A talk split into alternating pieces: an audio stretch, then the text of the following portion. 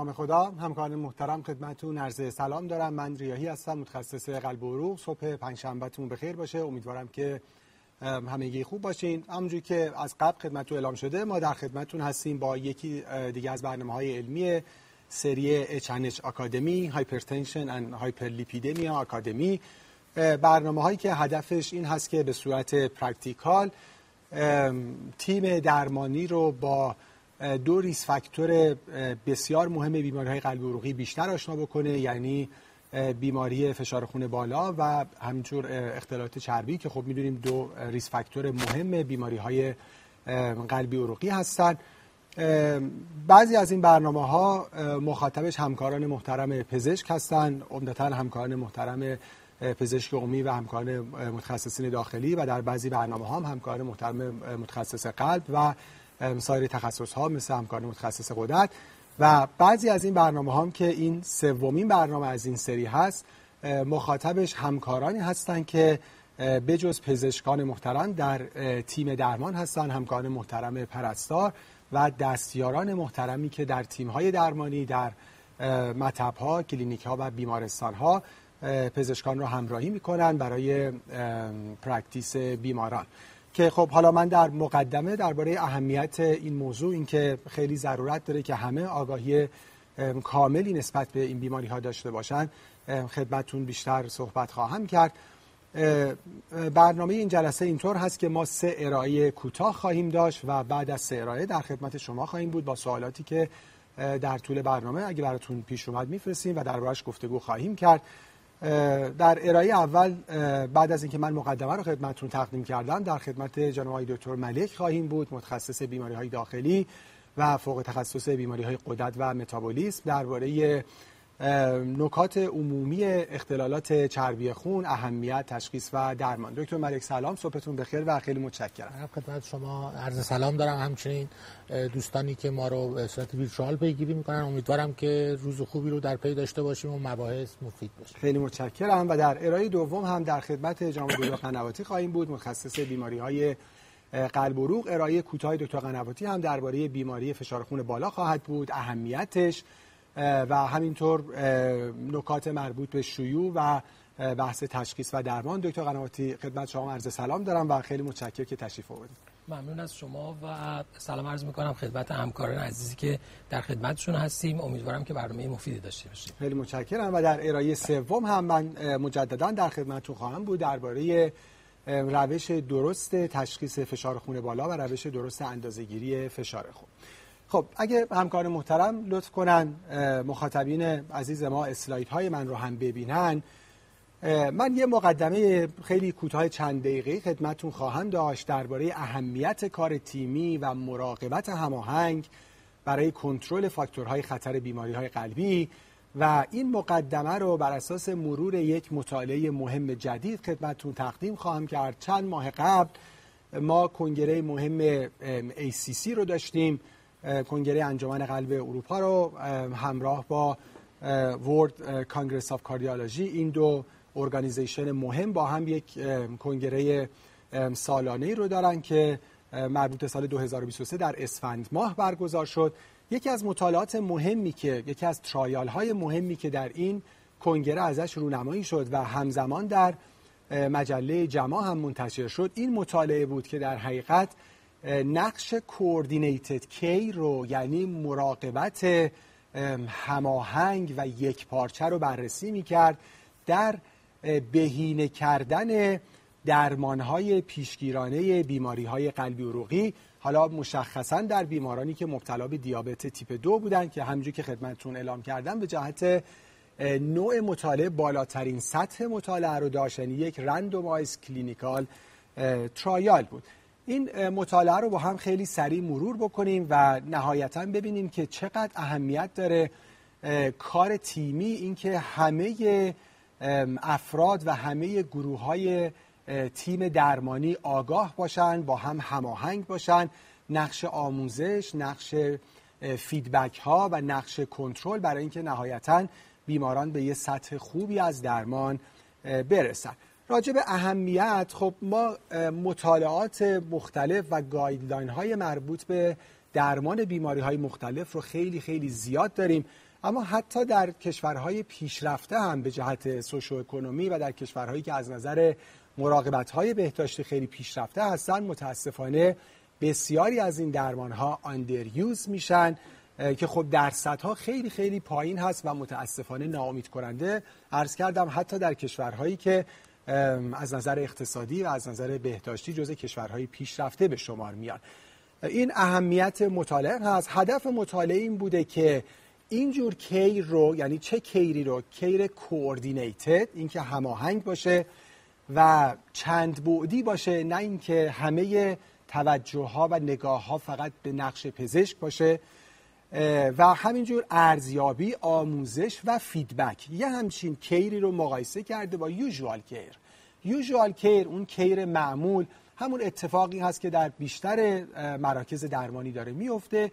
یعنی نهایتا خیلی از بار کارهای درمانی به عهده پزشک هست. نه اینکه دیگران در حقیقت وظایفی ندارن ولی عملا گویی که همه نگاه ها نهایتا خلاصه به خط حمله که پزشک هست معطوف هست.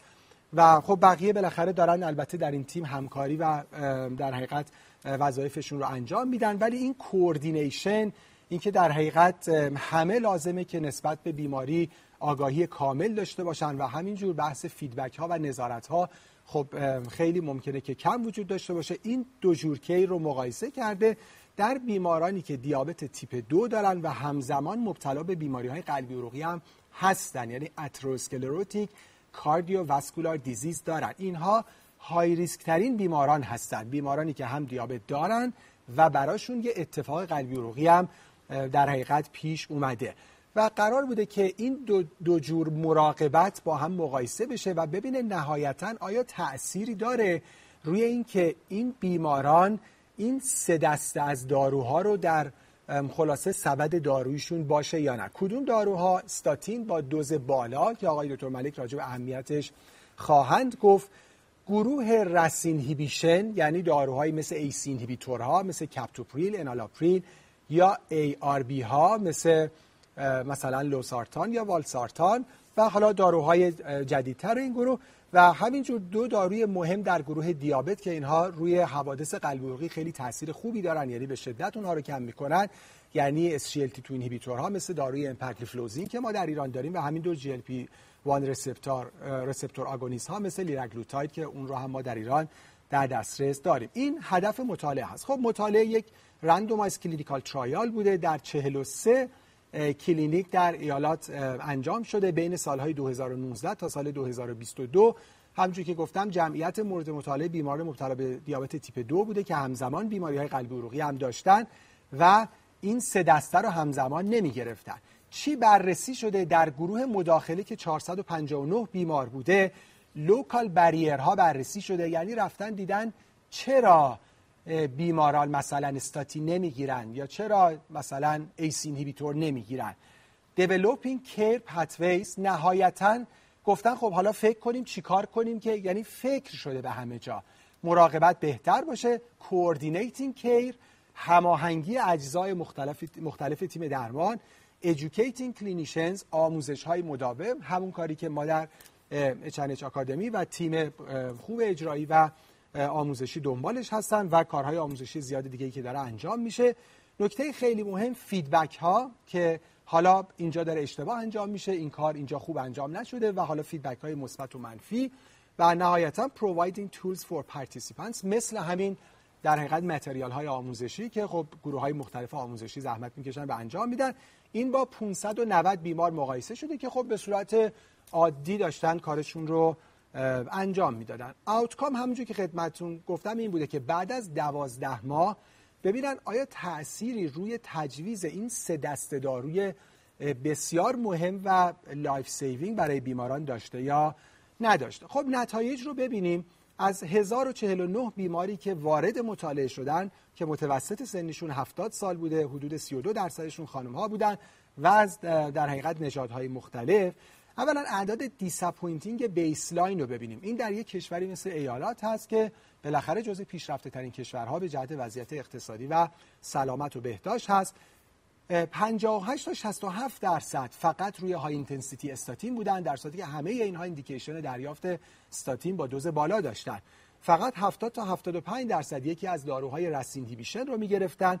41 و تا 50 درصد یعنی نصفشون این دوتا رو با هم می‌گرفتن که می‌بینیم چقدر اعداد در حقیقت disappointing ناامید کننده است و کمتر از یک درصدشون یکی از این دو دسته داروی مهم که یک class of recommendation یک داره در guideline ها یعنی باید یکی از این داروها رو دریافت بکنن. بیماران دیابت تیپ دو که همزمان ASCVD هم دارن. ولی کمتر از یک درصدشون. حالا یا SGLT2 inhibitor یا GLP-1 receptor agonist رو دریافت می‌کردن. این baseline بوده.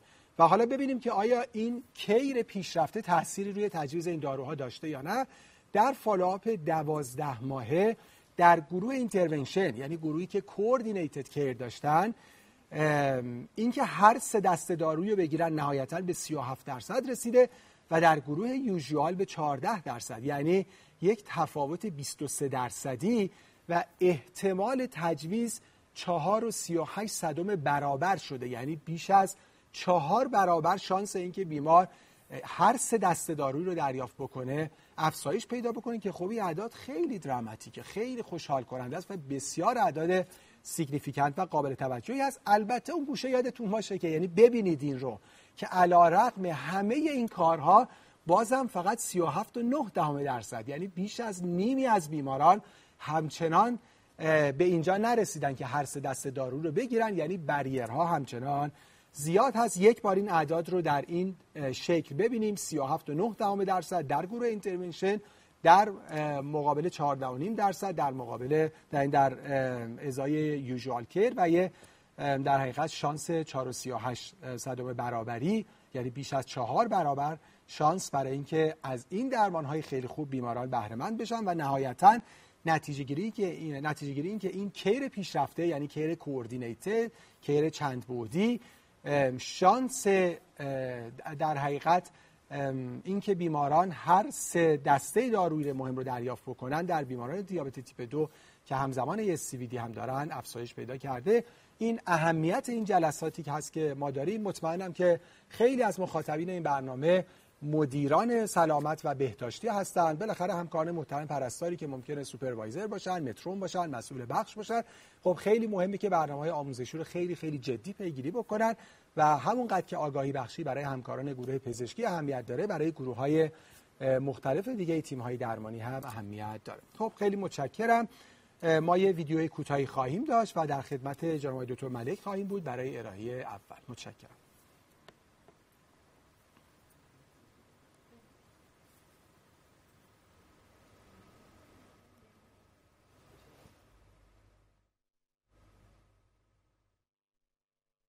فشار خون یکی از علائم حیاتی است و عدد فشار خون نشان دهنده نیرویی است که جریان خون به دیواره رگها وارد می کند.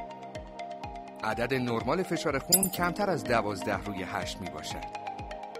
اگر عدد فشار خون فرد بالاتر از این عدد باشد، پرفشاری خون یا فشار خون بالا تلقی می شود. حدود یک میلیارد نفر از افراد بالای سی سال در جهان به فشار خون بالا مبتلا هستند. فشار خون بالا از مهمترین عوامل ابتلا به بیماری های قلبی و عروقی از جمله سکته های قلبی و مغزی در جهان است. این در حالی است که فشار خون با اندازهگیری به کمک دستگاه فشارسنج به راحتی قابل تشخیص بوده و با استفاده از داروهای در دسترس قابل کنترل است. با توجه به اینکه اکثر افراد مبتلا به فشار خون بالا برای کنترل فشار خون خود به بیش از یک دارو احتیاج دارند با تجویز و مصرف قرص‌های ترکیبی ضمن کنترل فشار خون از بروز عوارض قلبی عروقی جلوگیری می شود.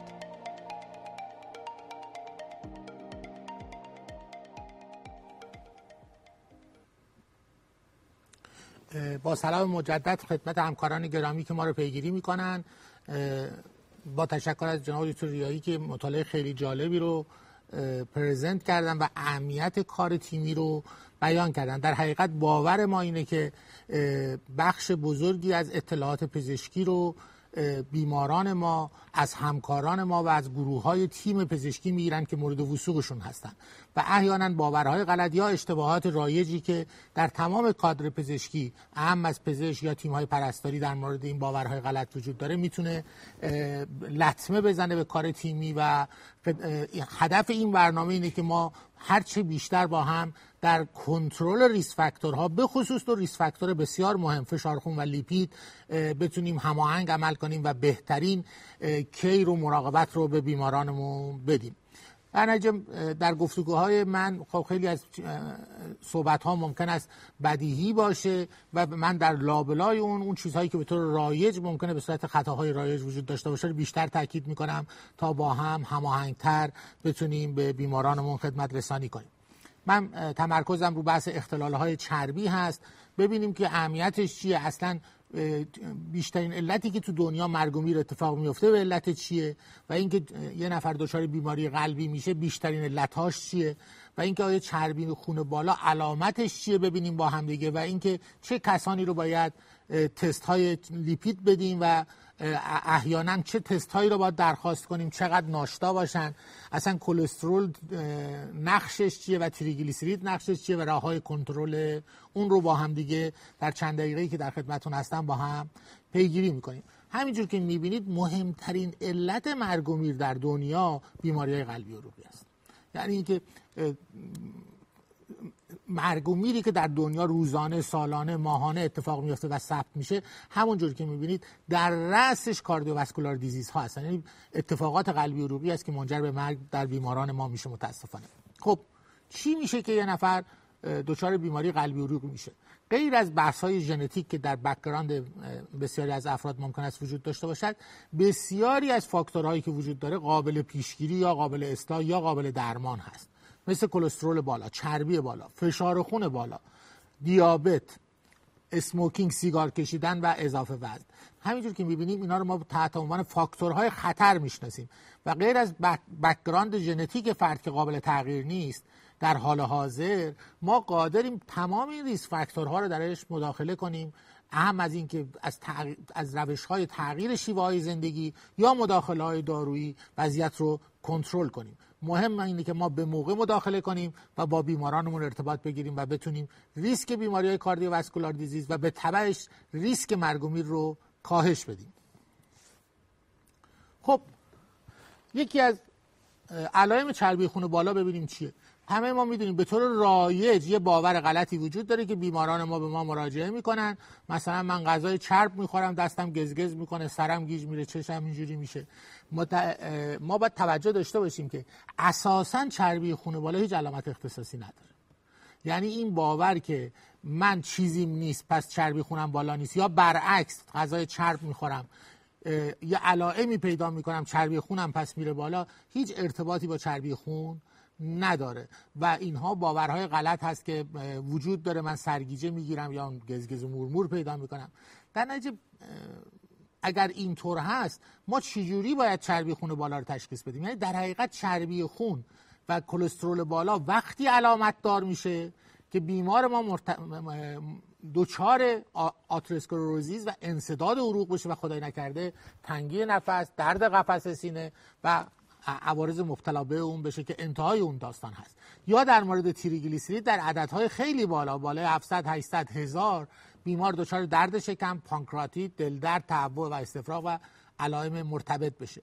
در نتیجه به طور روتین چربی های ما به علائم عمومی ندارن. به این نکته باید توجه داشته باشیم. پس اگر اینطور هست چجوری ما تشخیص بدیم یه بیمار در حقیقت باید قربالگری کنیم. یعنی ما باید به طور اکتیو بریم و در بیمارانمون تست بدیم. در حقیقت همون چیزی که ما به عنوان چکاب های دوره ای می‌شناسیم یکی از اون عناصر مهم آزمایشات چکاب لیپیت های خون هستن. حالا بریم ببینیم کی رو قربالگری کنیم. آیا همه افراد لازمن قربالگری بشن؟ توصیه‌ای که وجود داره تمام افراد بالای 20 سال باید از نظر لیپیت های خون مورد بررسی قرار بگیرن. و اگر نرمال بود بعد از اون هر پنج سال بهتره که تست های چربی خون برای افراد انجام بشه. پس می‌بینیم که اصلا مرتبط با علائم نیست. حتی سنی هم که باور ما اینه که مثلا افرادش دیگه مسن 50 60 ساله 70 ساله برن مثلا چربی رو چک کنن می‌بینیم که توصیه اینه که از 20 سالگی لیپید ها حداقل یه بار چک بشه و اگه نرمال بود بعد از اون هر 5 سال چک بشه. خب چه آزمایشی درخواست کنیم؟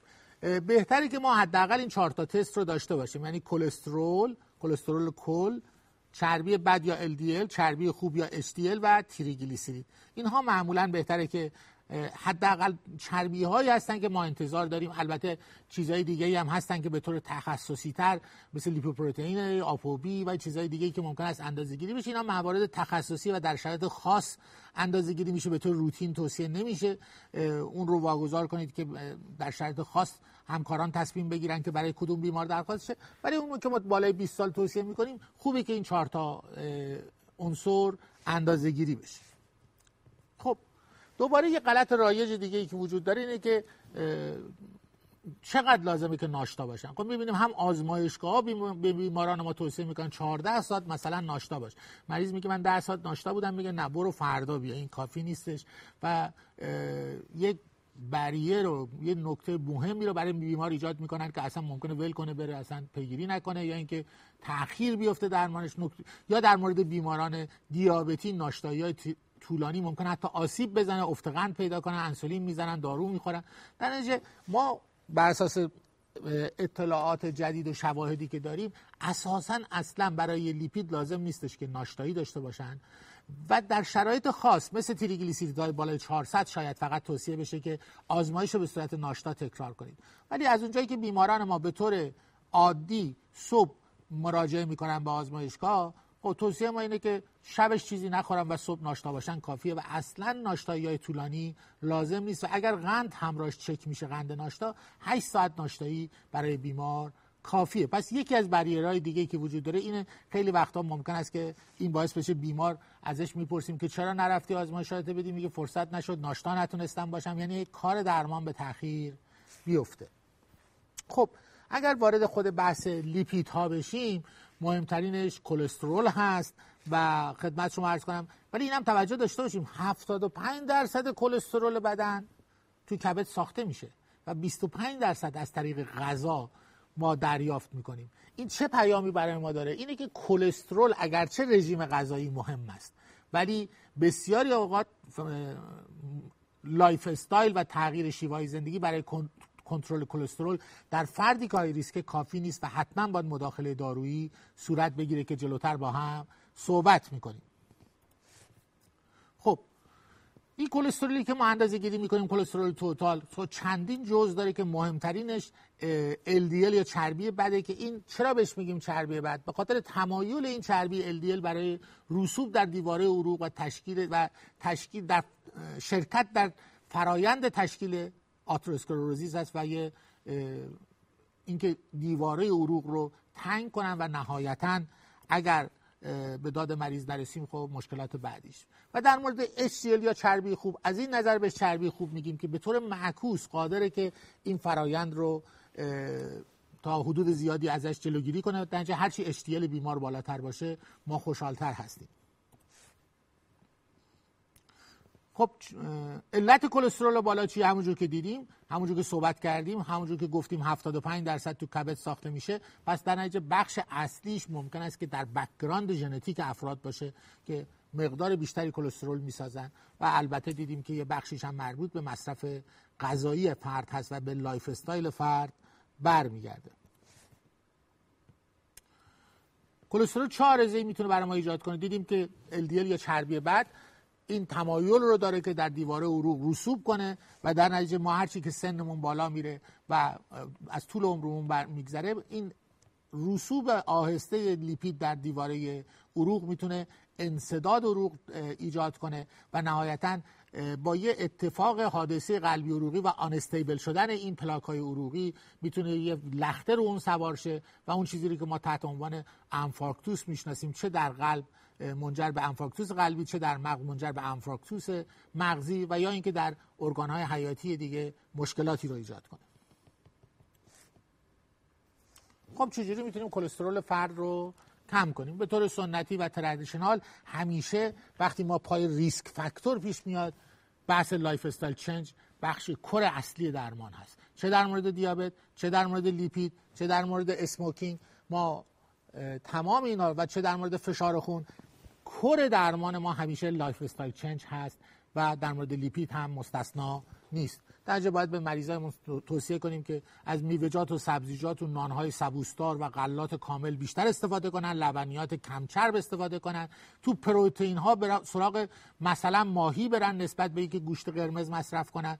و اگه مرغ مثلا مصرف می‌کنن بدون پوست باشه.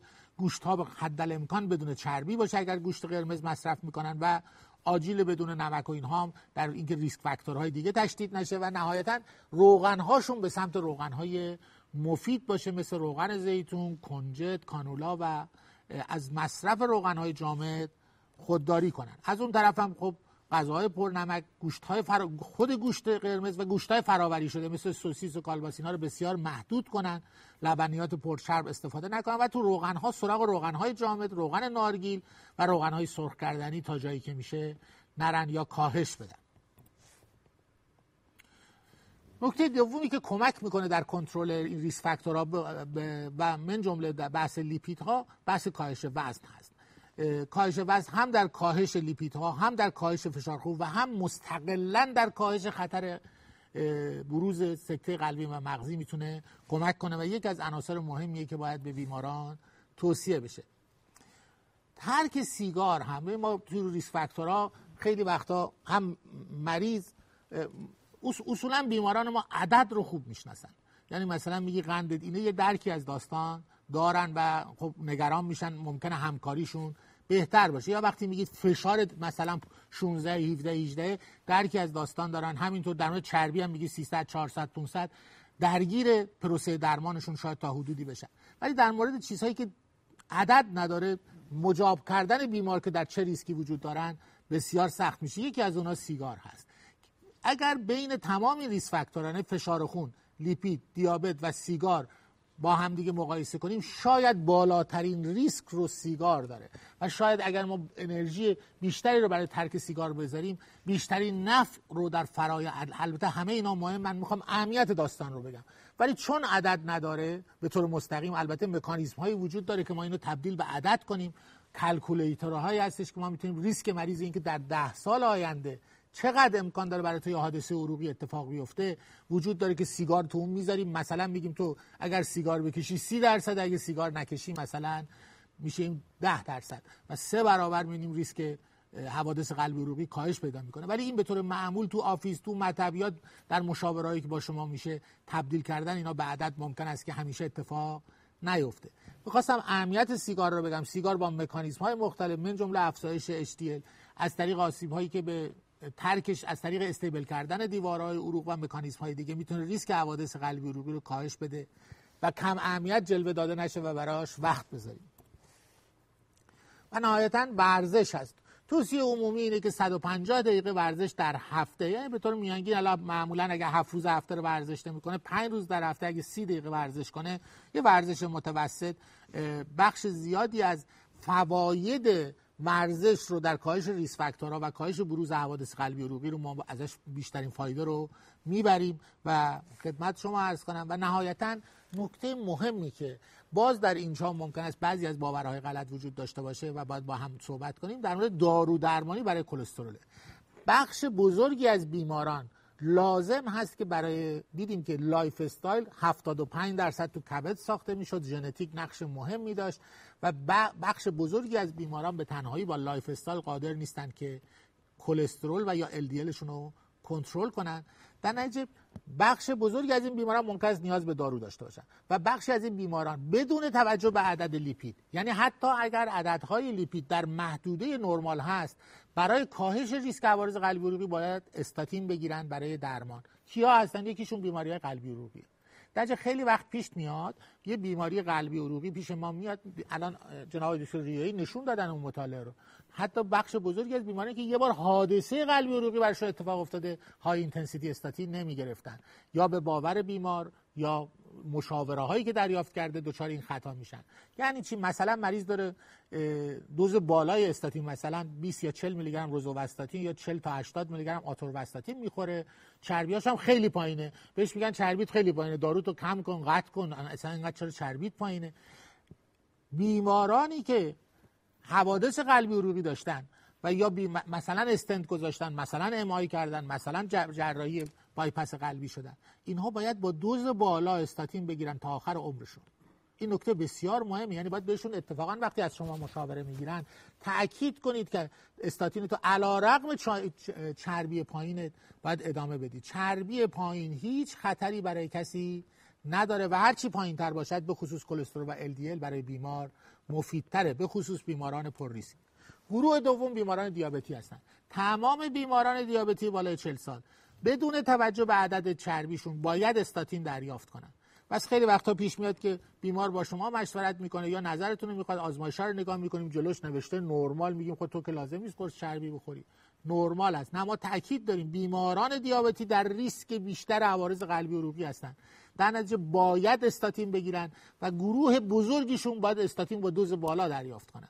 و در نتیجه در آزمایش نرمالشون منافاتی با اینکه استاتین شروع بشه نداره و در پیگیری درمانشون. اگر سطح چربی ها خیلی پایین بود نگران نباشید و به مریض توصیه برای کاهش دوز و یا اینکه این که چربیت خیلی پایین دوز دارویی که داری می‌خوری زیاده مثلا. یا توصیه اینجوری ممکن است که سلامت بیمار رو به خطر بندازه. گروه سوم بیمارانی هستند که سطح کلسترولشون خیلی بالاست. مثلا LDL بالای 190 دارن. اینا حتما باید استاتین بگیرن. و یک گروه بزرگی از بیمارانی که ریس فاکتورهای متعدد دارن کاندید دریافت استاتین هستن. مثلا بیمار بالای 40 سال فشار خون هم داره سیگاری هم هست. این به احتمال خیلی زیاد و نیاز حالا با توجه به عددهای لیپید نیاز به درمان داره. در نتیجه ما این قسمت رو بیشترین خطاهایی که وجود داره در این قسمت یا ما توصیه می‌کنیم که درمان تو کاهش بده یا شروع نمی کنیم یا قطع می کنیم و ممکن است به بیمارمون آسیب بزنیم. نگرانی بعدی که در مورد استاتینا وجود داره اینه که ممکن است به کبدت آسیب بزنه. این دارو برای کبد به طور اوورال در بخش گروه بزرگی از بیماران مفیده و هیچ آسیبی به کبد نمی‌زنه. ولی مثل هر داروی دیگری در فرایند مصرفش باید مانیتور شه و یکی از اونها هم آنزیمای کبد ممکن است در exception و در استثناءات در یه بیمار خاصی باعث بشه آنزیم ها بالا بره و دارو کاهش پیدا کنه یا قطع شه. این بسیار بسیار بسیار بسیار نادره. پس ما نگران این که به کبد آسیب بزنه نیستیم. نگرانی دومی که در مورد استاتین وجود داره اینه که به عضلات آسیب می‌زنه یا اینکه باعث دردای عضلانی میشه. این عارضه هم بسیار نادر. کمتر از دو تا سه درصد بیماران به طور واقعی دچار عوارض عضلانی استاتین میشن. در نتیجه داروی استاتین که داروی life saving جلو حوادث قلبی عروقی رو می‌گیره و طول عمر بیمار رو در بیمارهای ریسک زیاد می‌کنه.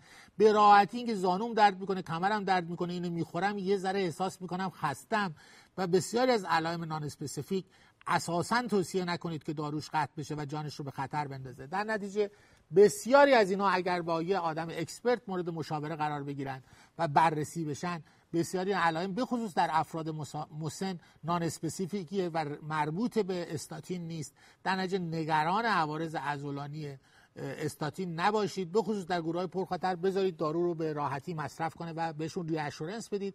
و اگر علائم خیلی شدید هست refer بشن با یه آدم expert مشاوره کنن.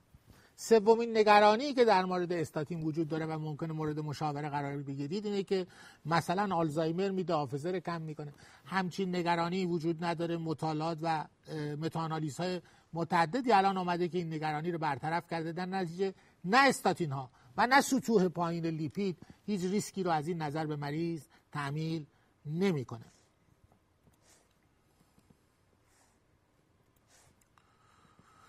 خب حالا اگر برای مریض استاتین شروع کردیم دومین سوال اینه که تا کی باید بخوره؟ خب حالا بهش دادیم چربیش هم بالا بود باشه.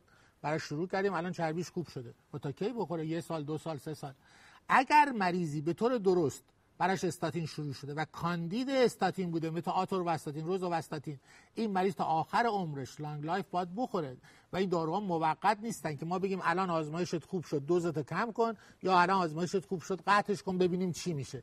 استاتین رو ما قطع نمی کنیم وقتی برای مریضی درست شروع کردیم. مثل مریض دیابتی وقتی داروهای درمان دیابتش شروع می‌کنیم ادامه میدیم. همونجور که برای فشار خون اگر درست دارو شروع شده باشه ادامه پیدا می‌کنه. البته بر اساس شرایط بیمار ممکن است پزشکی تصمیم بگیره که دوزها رو در خیلی وقتا افزایش بده و به ندرت لازم باشه دوز دارو کاهش پیدا کنه. در مورد عوارض استاتین با هم صحبت کردیم. چربی دیگه ای که خب اتفاقا شکل و شمایلش تو آزمایشات میاد بیشتر ترسناکه تریگلیسیریده چون معمولا کلسترول 20 تا 30 تا 40 تا بالاست و کمتر شاید به نظر بیمار یا همراهاش ترسناک بیاد ولی در مورد تریگلیسیرید چون عدد 400 300 350 اونجا هم نرمال نوشته 150 130 به نظر بیماران خیلی وقتا گایقات وحشتناکتر میاد. بریم ببینیم که تریگلیسیرید به چه صورت باید باش برخورد کنیم. خب تریگلیسیرید بالا هم می‌تونه خطرات قلبی عروقی رو افزایش بده. ولی بیشترین خطری که برای بیمار ایجاد می‌کنه در عددهای بالا پانکراتیت هست. التهاب پانکراس هستش که ما نگرانش هستیم. چی باعث میشه که تریگلیسیرید بالا بره؟ حالا background های ژنتیک رو اگر که در همه بیماری های زمینه ای وجود داره چاقی، دیابت، سیگار، مصرف الکل، بیتحرکی، مصرف زیاد چربی های اشباع و بعضی داروها می‌تونن تریگلیسیرید رو بالا ببرن. و خدمت شما عرض کنم که برخلاف کلسترول که گفتیم عمدتا background های ژنتیک هست و روش های تغذیه یه درصد خیلی کمی پایین میارن و بیشتر اوقات باید ما مداخله دارویی کنیم تا کلسترول رو کنترل کنیم. در مورد تریگلیسیرید برعکسه. تا 70 درصد موارد تغییر شیوه‌ی زندگی مثل اینکه اگه الکل مصرف می‌کنه کاهش بده یا قطع کنه اگه داره چربی زیاد می‌خوره کم کنه ورزشش بیشتر کنه و خدمت شما عرض کنم که وزنش رو کاهش بده. ما تا 70 درصد می‌تونیم سطح تریگلیسیرید رو پایین بیاریم و عمدتا درمان تریگلیسیرید یه درمان غیر دارویی است فقط در عددهای بالای هزار توصیه میشه برای جلوگیری از پانکراتیت از ابتدا دارو بگیره. زیر 500 نگران اصلا نباشید. عملا درمان دارویی نمی‌خواد. بسیاری از این مریضا داره با عدد 300 و 350 و 280 اینا داره فیبرات می‌گیرن جم فیبروزیل و فنوفیبرات بسیاری از اینا نیاز به درمان دارویی زیر 500 ندارن. بین 500 تا 1000 تو شرایط خاص اگر رژیم و کنترل قند و کاهش الکل و چربی اینا همه مداخلات lifestyle موفق نشدیم زیر 500 بیاد شاید لازم باشه که از فیبرات ها استفاده کنیم. در حقیقت من تو این اسلاید تاکیدم در اینه که در مورد تریگلیسیرید به خصوص زیر 500 به مریضاتون ری اشورنس بدید نگران نباشن و بیشتر تغییر شیوه زندگی رو بهشون توصیه کنید مثل ورزش و کاهش وزن. و همینجور محدود کردن غذاهای حاوی شکر زیاد اینا می‌تونن خیلی هاشون در فرایند متابولیسم بدن تبدیل به تریگلیسیرید بشن. نشاستشون کم کنن نون سیب زمینی غلات برنج اینا می‌تونن تو فرایند متابولیسم دوباره به لیپید تبدیل بشن و همینجور در مورد الکل صحبت کردیم. من اگر جمعبندی در اسلاید آخر بخوام از صحبت هم داشته باشم خب دیدیم ما مهمترین علت مرگ و میر بیماری های قلبی عروقی هستن و علت اینکه یه نفر غیر از ژنتیک دچار بیماری های قلبی عروقی بشه یه سری ریس فاکتور بود که چربی هم یکی از اونها بود که اهمیت داشت. خب در مورد چربی خون گفتیم که علامت نداره و باید غربالگری بشن و همه افراد بالای 20 سال و اگر نرمال بودن هر 5 سال مورد پیگیری قرار بگیرن. و گفتیم که برای اندازهگیری چربی لازم نیست ناشتایی طولانی داشته باشن. در نتیجه خیلی وقتا فرایند درمان رو به تاخیر لازم نیست بندازیم. و دیدیم در مورد کلسترول و چربی بد LDL در بخش بزرگی از بیماران به خصوص بیماران پرخطر مثل بیماران کاردیوواسکولار دیزیز مثل بیماران دیابتی حتما باید استاتین بگیرن. عددهای نرمال در آزمایش اینها در این گروه های پرخطر به معنای نیست که نیاز به دارو نداشتن و نباید می‌گرفتن. یا برعکس وقتی درمان برای اینا شروع میشه و عددهای لیپید خیلی پایینه دوز دارو باید کاهش بده. اینها باید با دوز بالا تا آخر عمر دارو بگیرن. و نکته بعدی این که استاتین اگر برای کسی درست شروع شده باشه معمولا لانگ لایفه و تا آخر عمر باید ادامه پیدا کنه. نمیگیم چربیات خوب شد باید قطع بشه. در مورد تریگلیسیرید برعکس بود توصیه ما. یعنی گفتیم به خصوص در اعداد زیر 500 ما توصیه می‌کنیم که اساسا سراغ دارو نریم و با lifestyle change به خصوص کاهش وزن و محدودیت چربی نشاسته و قندا قندهای ساده تا بخش زیادی می‌تونیم تریگلیسیرید رو کنترل کنیم. امیدوارم که این بحث ها مفید باشه و تونسته باشیم که با هم در توصیه‌ای که بیمار به بیمارانمون می‌کنیم در کنترل لیپیدشون و بقیه risk factor ها که دوستان و همکاران عزیز من صحبت می‌کنن موفق باشیم. من شما رو به خدا میسپرم من شاید در ادامه برنامه نباشم و از اینکه در این مدت با شما بودم انشاءالله که بحث ها مفید بوده باشه و بتونیم که بهترین مراقبت رو از بیمارانمون بکنیم. روز پنجشنبهتون به خیر باشه. اندازهگیری فشار خون را حتما باید به روش صحیح انجام دهیم تا بتوانیم عدد دقیق فشار خون را به دست بیاوریم. فشار خون فرد سالم کمتر از دوازده روی هشت است. قبل از اندازه گیری محیط اطراف ما باید ساکت و آرام باشد. دخانیات، قهوه یا غذا استفاده نکنیم. حداقل پنج دقیقه در حالت استراحت باشیم. در حین اندازه گیری صاف بنشینیم و کمر را تکیه دهیم. پاها و بازو را روی سطح صاف قرار دهیم طوری که بازو با قلبمان در یک ارتفاع قرار داشته باشد. دقت کنیم که کاف اندازهگیری برای بازوی ما تنگ یا گشاد نباشد. صحبت یا فعالیت نکنیم. در پایان میانگین دو اندازهگیری پیاپی با فاصله یک دقیقه را به عنوان عدد فشار خون یادداشت می‌کنیم. با اندازهگیری فشار خون خود در منزل و ثبت اعداد آن در هفته قبل از ویزیت توسط پزشک می توانید در کنترل فشار خون خود نقش مهمی داشته باشید. سلام عرض می‌کنم خدمت همکاران. انشالله که روز خوبی رو پیش رو داشته باشید. امیدوارم بحثات اینجا برای شما مفید بوده باشه. بحثی رو که من قراره در خدمتتون باشم و در موردش صحبت بکنیم بحث فشار خون و اهمیتش تعاریف جدیدی که در گایدلاین داریم تفاوتی که بین تعاریف مختلف و اعداد مختلف وجود داره. چون می‌دونم که همکاران به واسطه practice روزمره‌شون و guideline های کاری که در اختیارشون قرار داده میشه شاید تفاوت هایی رو بین guideline های در حال حاضر در دسترسشون با guideline هایی که جدیدتر از اون منتشر شده ببینن کوتاه در مورد اون صحبت خواهیم کرد و نهایتا تاثیر فاکتورهای مختلفی که روی درمان وجود داره رو به طور خلاصه با هم مرور می‌کنیم. بخش اول در مورد شیوع فشار خون بالا چه در دنیا و چه در ایران و تأثیراتی که می‌تونه روی سلامت داشته باشه به طور خلاصه با هم صحبت خواهیم کرد. می‌دونیم که همطور که جواب استاد ملک فرمودن بحث فشار خون بالا در کنار چربی جز مهمترین فاکتورهایی هستند که روی سلامت عمومی تاثیرگذار هستند.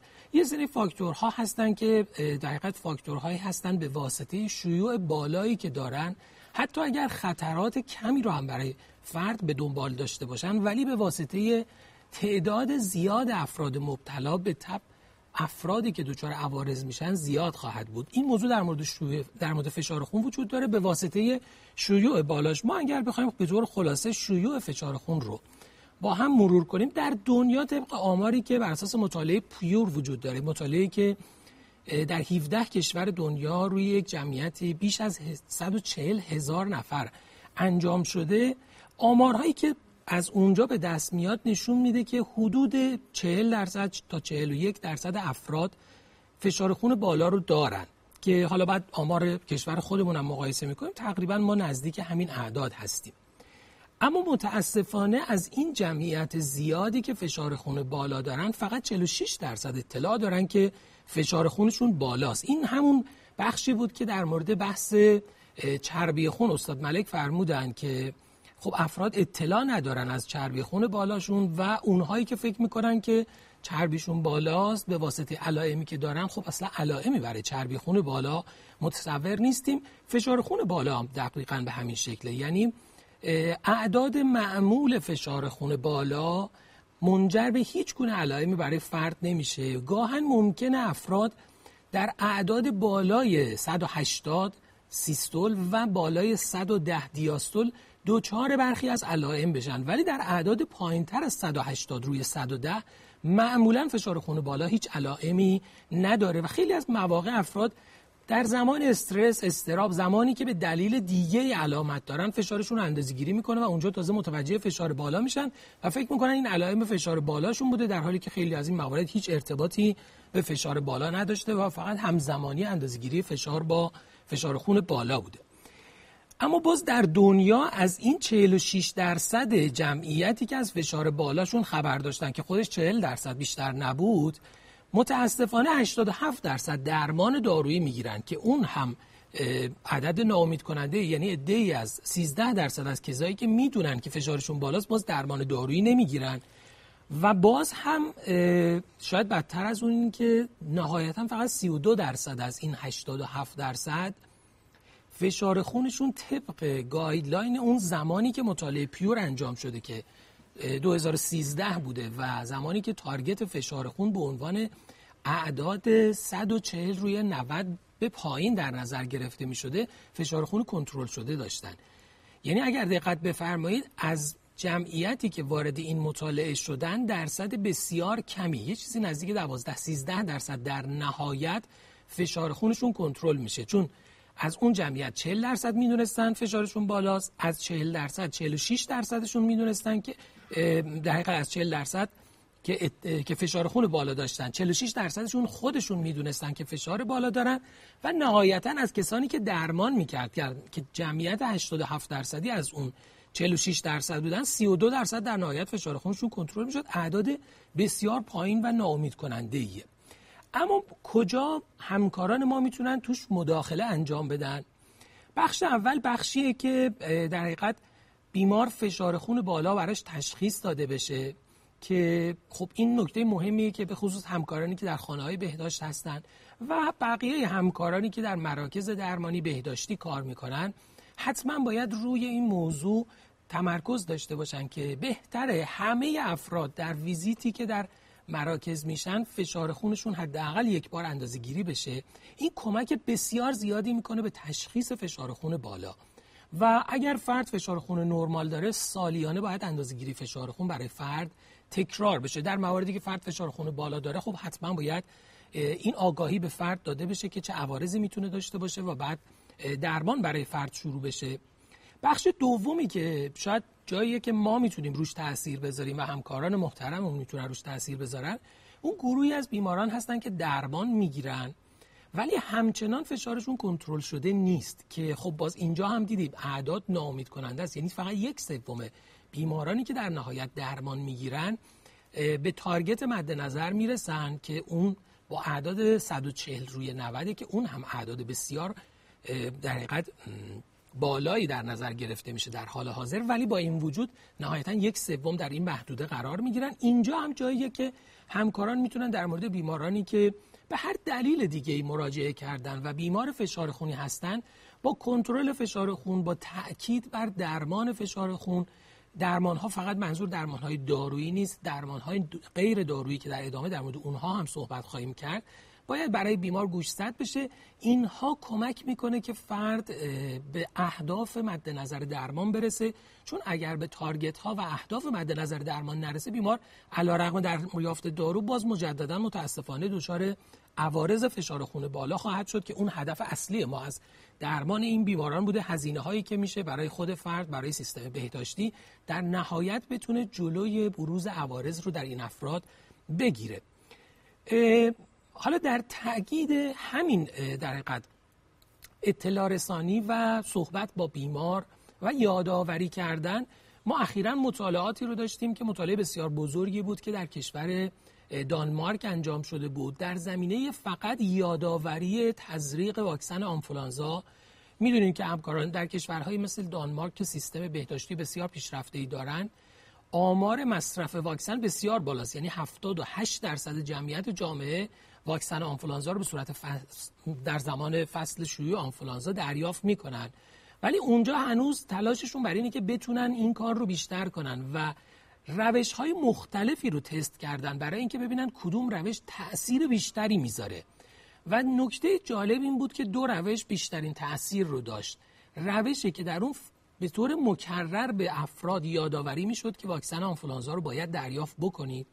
و دومین روشی که بعد از این روش تاثیر داشت این که برای افراد یادآوری می‌شد که چقدر فواید جلوگیری از بیماری های قلبی عروقی در مصرف واکسن آنفلانزا وجود داره که منجر به افزایش مصرف واکسن در جمعیتی شد که 80 که 78 درصد از ابتدا واکسن دریافت می‌کردن.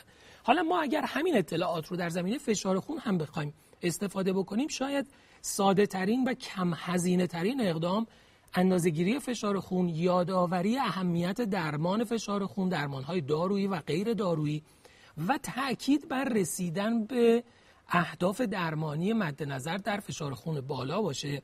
تقریبا در همه guideline ها در ادامه باز با هم صحبت خواهیم کرد. target کمتر از 130 روی 80 یه target مورد توافق هست. علی رغم اینکه اختلاف نظرهایی در مورد اعداد شروع درمان شروع درمان وجود داره ولی در مورد target های درمان این اتفاق نظر حداقل وجود داره.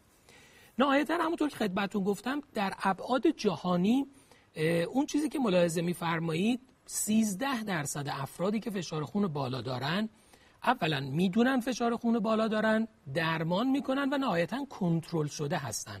یعنی به اعداد کمتر از 140 روی 90 می‌رسن. خب اعداد بسیار پایینی. 13 درصد کنترل فشار بالا که اعداد مشابهش رو در زمینه کنترل بقیه ریس فاکتورها دکتر ریاهی در بحث بیماران دیابتی هم گفتم.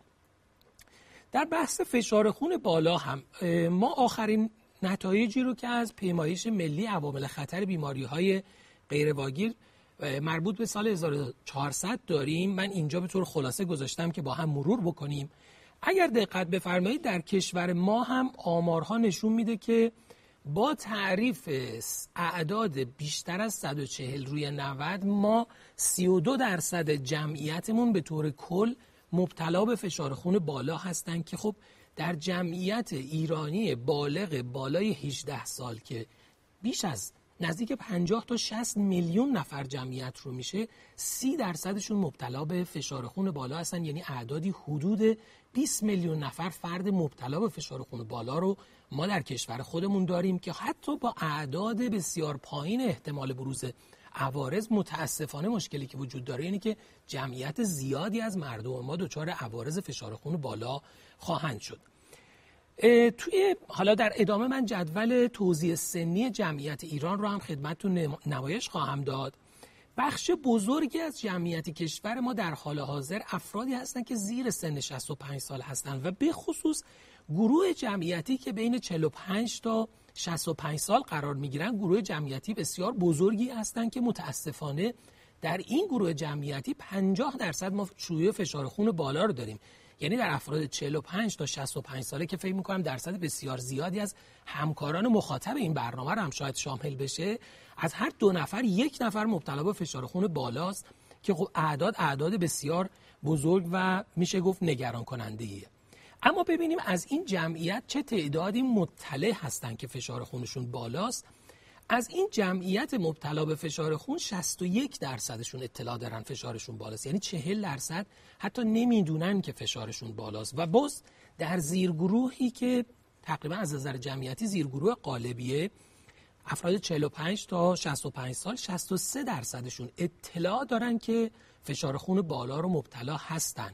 یعنی جمعیتی نزدیک 37 درصد حتی اطلاع هم ندارن که فشار خونشون بالاست که این اعداد هم متاسفانه کمی ناامید کننده است.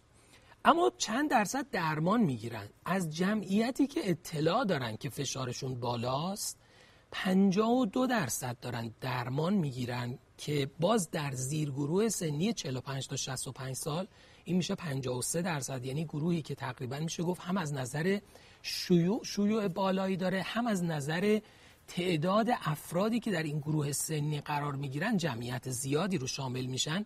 تقریبا فقط نیمی از این افراد درمان دارویی رو دریافت می‌کنن که همه اینها در مجموع نشون میده که ما با شرایط ایدئال فاصله بسیار زیادی داریم و شاید تمام توان تیم و پرسنل بهداشتی باید در رسیدن به این هدف باشه که جمعیت بیشتری از فشار خون بالاشون اطلاع داشته باشن جمعیت بیشتری درمان رو شروع کنن و جمعیت بیشتری به اهداف درمانی مد نظر برسن که خب امیدوارم که این برنامه ها در این هدف مؤثر بوده باشه. بیشترین جایی رو که حالا توی این نمودار می‌تونیم در زمینش بگیم ما به عنوان مراقبان سلامت بیماران روش می‌تونیم تاثیر بذاریم باز همین دو بخشه. یعنی جایی که می‌تونیم افراد رو مطلع کنیم که شما فشار خون بالا داری و جایی که می‌تونیم کمک کنیم به افراد که به اعداد هدف درمان فشار خون بالا بتونن راحتتر برسن. ما توی اطلاعات پیمایشی کشوری 1400 حالا دیتاهایی که در سایتش وجود داشت من اعداد نهایی کنترل فشار خون رو ندیدم در دوره های قبل یعنی آمار قبلی که مربوط به دوره قبل از اون بود که اگر اشتباه نکنم مربوط به چهار سال قبل از اون بود. آمار کنترل فشار خون حدود تقریبا ده درصد بود. یعنی در دنیا 13 درصد بود. در دوره قبل آمار ما چیزی حدود ده درصد بود و اگر شاید بهتر از اون هم شده باشه به آمار جهانی 13 درصد ممکنه نزدیک شده باشیم. یعنی از جمعیت افراد مبتلا به فشار خونی که درمان می‌گیرن فقط 13 درصدشون به اهداف درمانی می‌رسن که خب متاسفانه این باعث میشه که این افراد دچار عوارض بشن و علیرغم دریافت درمان نتیجه ای رو از این درمان دریافت نکنن. در بحث اهمیت فشار خون استاد ملک در زمینه اهمیت کلسترول بالا صحبت کردن. همونطور که اینجا ملاحظه میفرمایید سهم هر کدوم از فاکتورهای خطر در بروز حوادث قلبی عروقی طبق آمارهای جهانی رو من اینجا گذاشتم. مهمترین بخش عوامل تغذیه‌ایه که من در ادامه در مورد تاثیر رژیم غذایی و نقش اون در کنترل فشار خون بالا خدمتون مطالبی رو ارائه خواهم داد. بعد از فاکتورهای تغذیه‌ای و رژیم غذایی فشار خون بالا و کلسترول بالا سهمی مساوی و یکسان و قابل توجه به نسبت بقیه فاکتورها دارن.